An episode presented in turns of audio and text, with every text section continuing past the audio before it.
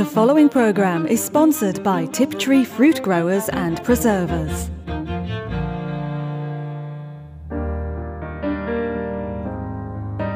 Hello, welcome to the latest podcast from World Radio Gardening. This edition brought to you by Tiptree. Well, for as long as I can remember, Ken Crowther has been reporting on the development of the new growing system at the Tiptree Fruit Farms, especially for strawberries. Well, it's up and running, and they've been picking strawberries for some time. Ken caught up with Andrei Ivanov at Tiptree to find out more. When did you pick your first fruit in this new unit? In this new unit, we were really early, early for us, and uh, that was first uh, pick was done 21st of April, which is a month earlier than the outside strawberries outside or under a different Under the cover. tunnel, yeah. A month earlier. Um, so, so that's really significant when you're selling strawberries because of the price, isn't it? Yeah, it, it, it is much much better, and that's how that's were our expectation because this is a completely sealed unit, uh, climate automatically climate controlled, and that's the idea of uh, the whole thing, uh, the whole concept uh, to get it a little bit earlier, and that will give us that uh, extension of the season. So you get fruit a bit earlier and then towards the end of the season we will do exactly the same we're going to be picking probably a month later than the outside, Uh, Outside. tunnels Now, just to remind people, this is the system where I'm going to call them gutters because it's the easiest way of describing it. The strawberries Yeah. are growing in gutters, but they're actually only about half, less than half a metre apart, aren't they? yeah they are we actually using the 100% of the growing uh, surface area so no not even an inch is wasted so that's how you know uh, intense it is uh, intensive growing system and uh, it helps reducing the footprint because we having comparing to what we've got outside tunnels comparing to the new system we've got 2.7 times reduction in footprint That's incredible, isn't it? it is really impressive. And that can only be achieved because they're on they're on chains or and they go up and down and allow the pickers to go through with one above their head and one at the level that they can pick at. It's a very clever yeah, idea. Yeah, that, that, that's that's the clever bit because everyone is kind of thinking, how do you pick? You know, they're high up, they're all in one level. How do you see everything? But actually, they move up and down. Every other row alternates, so every other row either moves up or down, and you create that galley for the people to pick. Now, we talked about the first flush, very successful because it was earlier, uh, therefore, and a good crop generally across the board. What variety are you growing in here now? this uh, variety, ever better variety called Murano. And uh, from our trials last year with uh, four different varieties, uh, different planting densities and everything, we, we've kind of stuck with this variety. And this year we've got only one variety and one single density, and we'll see how it's going to work. At the moment, we're extremely happy and it looks like fantastic as you can see the They're strawberries yeah this is a second flush and i hope we'll get the result at the end So that's interesting. You're now second flush. I mean, I can see fruits, very large fruits, a lot of them, because that's the first first fruit, isn't it, of the cluster? yeah the, the, normally the first the first berry of the cluster it's a big berry They're and after big. that it, it drops in size a little bit but they're just just right i think nice and uh, yeah big shape It is interesting that if you look on the on in a supermarket or a farm shop, that actually strawberries generally have got bigger, haven't they? Over the years, do you think so? I I would say yes with the certain varieties, but not all varieties. You all normally you you probably now came at the at the you know day when you've got the first berry on the So you think that is the cluster. really that's that's the real yeah big uh, fruit. But later uh, after this couple of pickings, you get a mix, you're gonna get a mix, and uh, the berry size will drop a little bit. Right?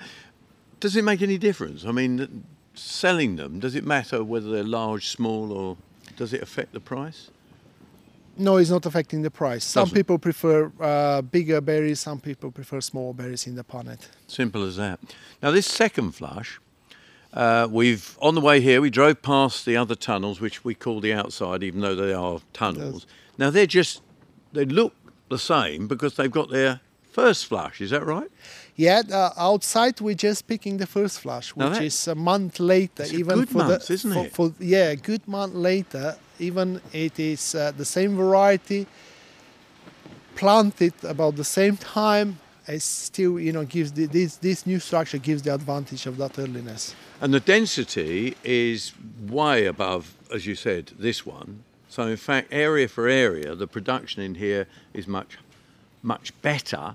But of course, the cost of the kit is a lot more, isn't it? It, it is. It's actually balanced. The co- cost of the actual structure is much higher than outside, but on a longer term, or if you look at 10 years time, actually that that cost will become uh, exactly the same as the outside ones. So, and better fruit, more controlled, as you say, because it's enclosed. You can control the quality of the fruit much easier as well, can't you?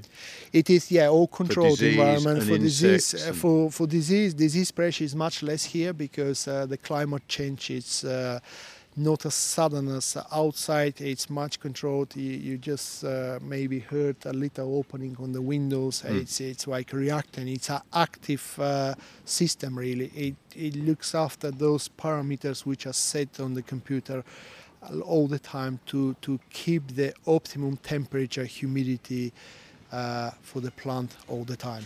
Pollination? Do you have to add bees because it's enclosed? That, that that's the one thing which we actually we have to do unfortunately outside uh, or the tunnels which are open tunnels uh, we rely on natural pollinators different insect bumblebees uh, honeybees here because it's a closed structure we have to introduce pollination and we use uh, natural bumblebees for for pollination Well, I, I'm very impressed. It's lovely to come back and have another look at them, Andre. Um, I think it's just my job now to taste them, don't you? you're very welcome and you'll be the ultimate judge for that Wonderful technology, but it's still good to know that bumblebees are involved. The strawberries and the new way of growing them at Tiptree. But it's not just strawberries that you'll see on the fruit farms in Tiptree. Think of all those wonderful British fruits like cherries. Well, Andre's brought me down to another part of the farm here at Tiptree, and we are amongst the cherries. Now, what is fascinating to me is these cherries are uh, obviously of several years on. I looked at them a couple of years ago. The cherry tree has grown to a certain degree, but they're not massive, are they? Because they're not intended to be, because they're under polythene, aren't they? Yeah, the, the the tree is growing and growing, but we don't leave it to do that.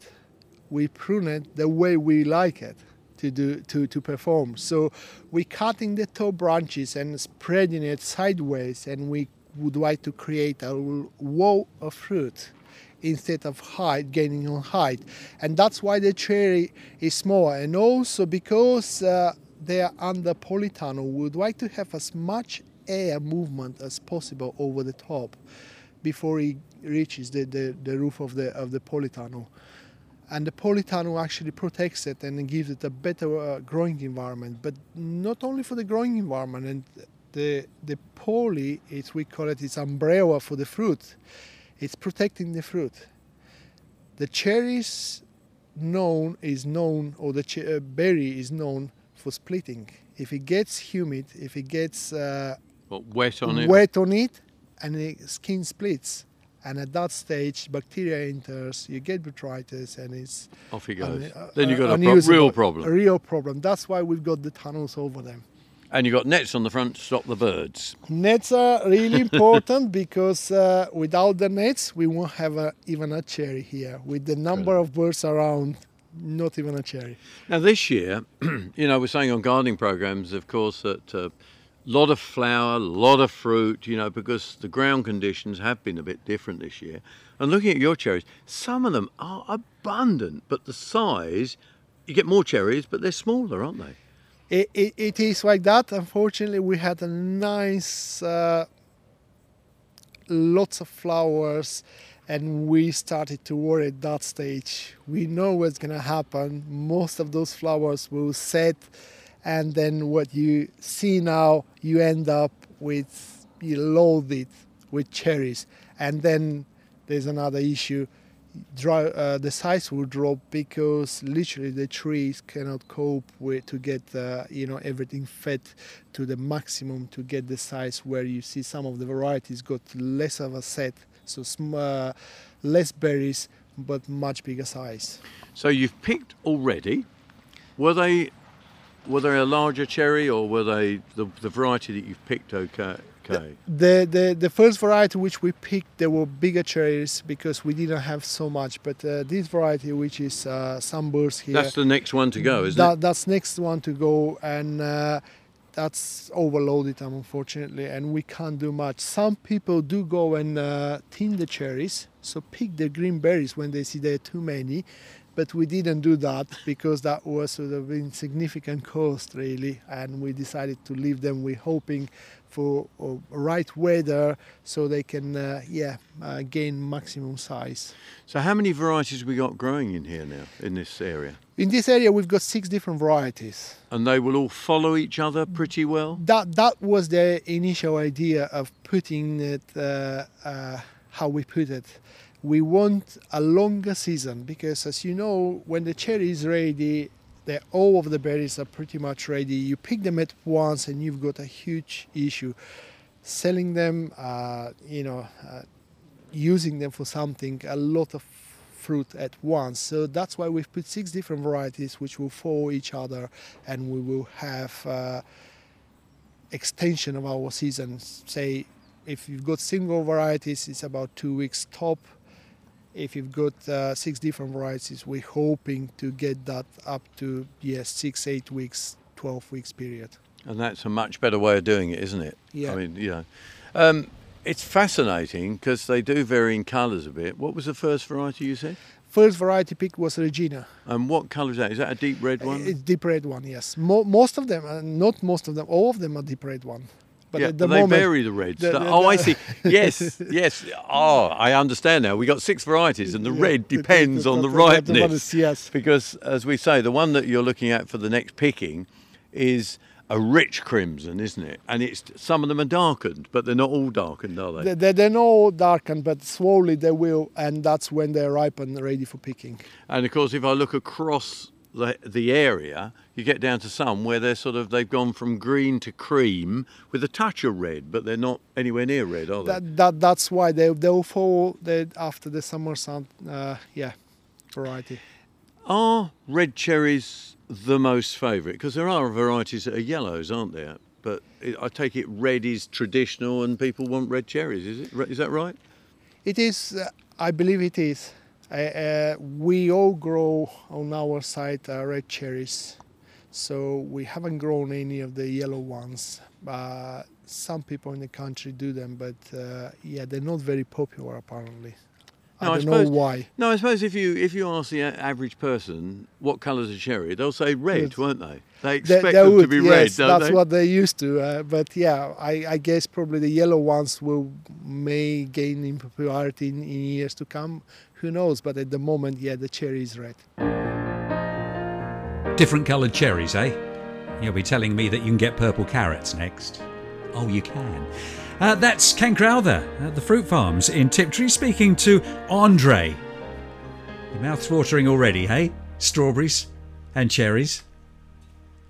Listen for our next podcast here on World Radio Gardening. Thank you for listening to this one. This programme was sponsored by Tiptree Fruit Growers and Preservers, established in 1885.